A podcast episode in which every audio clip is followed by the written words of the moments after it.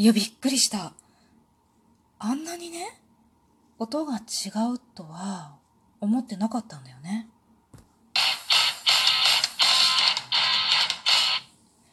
今日もなるようになるさ。こんにちは、アラフォー母ちゃんこと冬木玲です。この番組は私冬木玲が日々思うこと、本の朗読や感想など気ままに配信する雑多な番組です。今日、すごい久しぶりに、1年半ぶり ?1 年ぶりぐらい？1年ちょい経ってるかな？ぶりぐらいに、子供のピアノのレッスンを見学したのよね。で、最初の頃ってさ、習い始めの頃っていうのは、ま先生が、しばらく一緒に来てくださいっておっしゃるのね、今の先生はね。で、まあ、どれぐらいだったかな？長女に関しては、もう1回とか2回ぐらい？次男次男に関しては、もう来ないでって言われたので、まあ、先生と話をして、まあ、基本行かないとか、一度も聞い、まあ、本当に一度も聞いたことがないっていう感じでね。まあ、次女は、もうお母さんお母さんって感じだったから、まあ、1年生だったからね。だから、一緒に、1年ぐらい一緒に通ったかなっていう感じなんだけれども、で、その頃っていうのは、うちにあったピアノは、まあ、かなり安物の電子ピアノだったんだよね。で、これさ、ピアノを始めるとき、子供がピアノを習いたいって言って、じゃあまあやってみるかってなったときにね、まずピアノいるじゃないこれピアノなしで、ピアノのレッスンに通い始めるっていうのちょっとなかなか難しいよねって言っても、まあ、自分がね、私がピアノを習い始めた頃よ。っていうのは実はピアノがなかったのってどれぐらいなかったのか覚えてないんだよね。結構長い間、なかった。で、なんでかっていうと、まあ、続くわけないよなって思われてたんだよね。で、ピアノってさ、今はこう電子ピアノとかがすごく簡単に手に入るけれども、昔は、まあ、ピアノ習うって言ったらもう、あの、本物のさ、ピアノ一択だったんだよね。あの、木でできたさ、木でできた、木でできてるよね。うん。あれ、ピアノ一択だったのよ。だから、まあ、当時、50万とか、60万とか、まあ、ぐらいした、今もっと高いみたいだけどね、ぐらいしたピアノを、まあ、買うしかなかったのよね。で、家にしてみればさ、結構な額なわけよね。でピアノをボンと買うっていうのは。で、続くかもわからない。でも1年やるかどうかもわからないようなのに、ピアノを購入するってなかなかできない選択ではあったんだと思うの。特に、まあ私だからね。だから、どれぐらいなかったかちょっとわかんないんだけれども、ピアノなしで家帰ったら、まあ、かこう、なんていうのかな、こうエアピアノ？みたいな感じで、まあ、練習してたぐらい。あとね、鍵盤ハーモニカを使って、まあ、当時ピアニカって言ったんだけどね、今なんでね、あれ、鍵盤ハーモニカって言うよね。まあ、確かに鍵盤ついててハーモニカえー、ちょっと違くない？笛？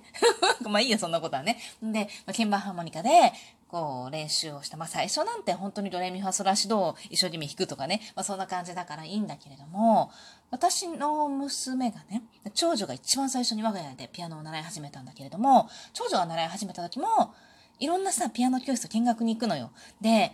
3件ぐらい行ったかな？の中で、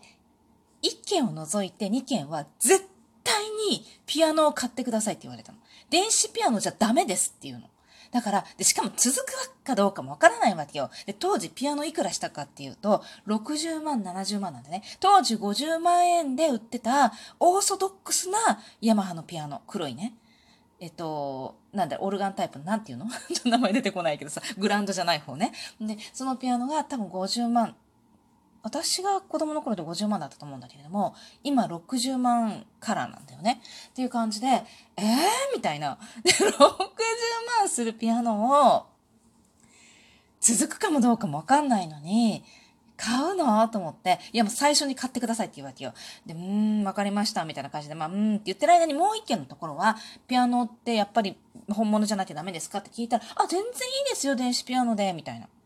反応だったわけよ。で、えっ？と思って、まあ、あの、一応88件ね、あった方がいいと思いますけど、まあ、初めは別にそこまでこだわらなくても、みたいな感じで、電子ピアノでいいですよって言うから、で、せ子供たちもね、ちょっとその先生が気に入ったのもあって、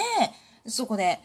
決めて、そこのレッスンに通うようになったの。とりあえず電子ピアノを、で、私たちもとりあえずよ、みたいな感じで、で、当時、まあ、ビッグカメラがね、あったからビッグビッグカメラに行って、電子ピアノをいろいろ見て、もうどれ買っていいんだかわかんないんだけどさ、まあなんか私の耳じゃさ、どれ聞いてもわかんないわけよ。みんな一緒じゃんと思って。で、子供も当時4歳だったのかな。だから、まあ、ピアノっていうものは触ったことがないし、どれがいいかなんか4歳の子が選べるわけないじゃん。だから、私も、私ともっとより全く音楽に興味がない上に、まあ、全然こう才能もない旦那と2人がさ、選ぶピアノなんだから、なあ、お店の人に聞いたりとかして、もう全然大丈夫ですよっていうのさ、お店の人も。なんだってみたいな。で、電子ピアノどれぐらい使うの？まあ、家電ですからね、家電の範囲内ですけどね、みたいな感じで、どこまででも電子ピアノでも今もすごくね、性能がいいから、もう本物のピアノのように弾けますよって、このタッチの感じもだいぶ重くなってきたりとかするし、でまあ、もちろん値段によって若干そこの違いはあるけど、みたいな感じだったの。ああ、そうなんだとか思って、まあ、そこで一番安く売ってて10万円台のね、ピアノよ。あれ、歌唱だったかななんかのね、ピアノを買ったので、しかも展示品しかもなかったわけ。ちょうどなんかね、ほら、新商品との切り替わりで、一番ない時だったみたいで、その展示品しかありませんって言われて、展示品かと思ったんだけど、11万いくらの電子ピアノを5万何本にしてくれって言われてよ。で、あの、飾ってたのは、どれぐらいって言ったかな？なんか比較的最近だ、その、聞いた感覚がね、ああ、じゃあまあ大丈夫かなみたいな電気製品として考えてもね、まあ大丈夫かなとか思って、まあ最悪しょうがないねって、まあ不具合が出るのはしょうがないなと思いながら、それを購入した時、椅子もついて5万円、5万円ぐらいだったと思うの。5万5千円ぐらいだったような気がするのよ。ね、全部送料込み込みでね。で、それを、まあ結局ね、その後、どれぐらい使ったかな？うーん、7年ぐらい。あ、違う、もっと使ったかな。6年、7年、8年ぐらい使ったから、まあ、優に元取れだなとは思ってるんだけれども で、それをね、まあ、使ってる間に子供たちが言い出すわけよ。で、だんだん、こう、次男も、うち長男以外みんなピアノやりたいって言い出してみんな習ったんだけれども、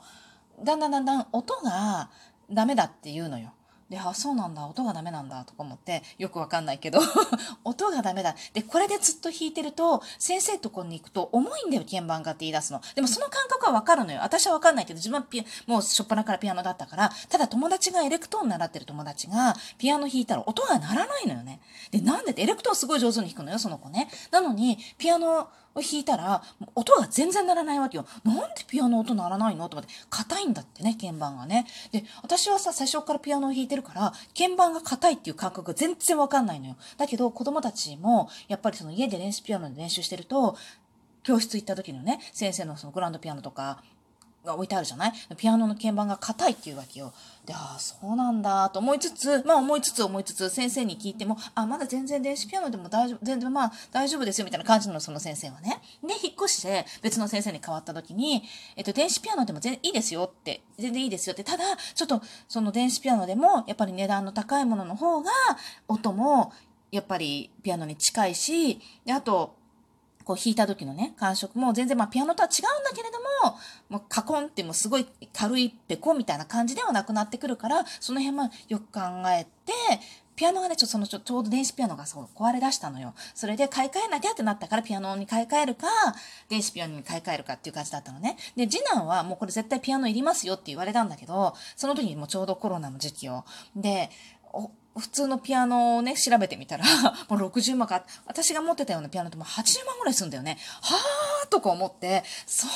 高いお金は今ないなと思ってね。で、その時ちょうどさ、子供1人につき10万円が寄付された時があったでしょ。あの時よ。60万かって思って、我が、あ、じゃ我が40万かって、あ、子供じゃないや、家族一人んだよね。だからうちは60万だったんだよね。60万かって、これでピアノ買うかって気になったんだけど、まあ普通のオーソドックスなピアノ、黒いピアノしかない、買えないのね、60万だと。で、黒は嫌だったのよ。リビングが重い感じになるからね。で、基本木目調で揃えてるんだよね。だから、あ、ちょっと嫌だなと思って、その木目のね、デザインのものをって思うと、80万ぐらいすんの。もうえー、と思って、ちょっとこれ無理だなって思って、中高を探すかって感じになったんだけど、やっぱ先生が中古を買うなら、もう中古のこう部屋がブワーってあって、なんかすっごい大きい会場にいろんなところの商品がこう並ぶ時が年に1、2回あるんだっていうのね、それを見に行った方がいいって言われて、そんなのやらないじゃん、コロナの時期だから。っていうわけでずっと保留になってるの。で、保留になってて、未だにピアノを買っていないんだけれども、保留になってて、でも、まあ、その、使ってたね、長年使ってた電子ピアノはもう本格的にダメだったのよ。もう何がダメって、突然ね、こう弾いてるとビヤーンと音が鳴るの？どっか一箇所だけ。これはダメでしょ？と思って、で、プツプツって言ったりするピンマンもあったりとかして、これも子供たちがもう嫌だ、ほんと嫌だとかって言うから、じゃあ、電子ピアノを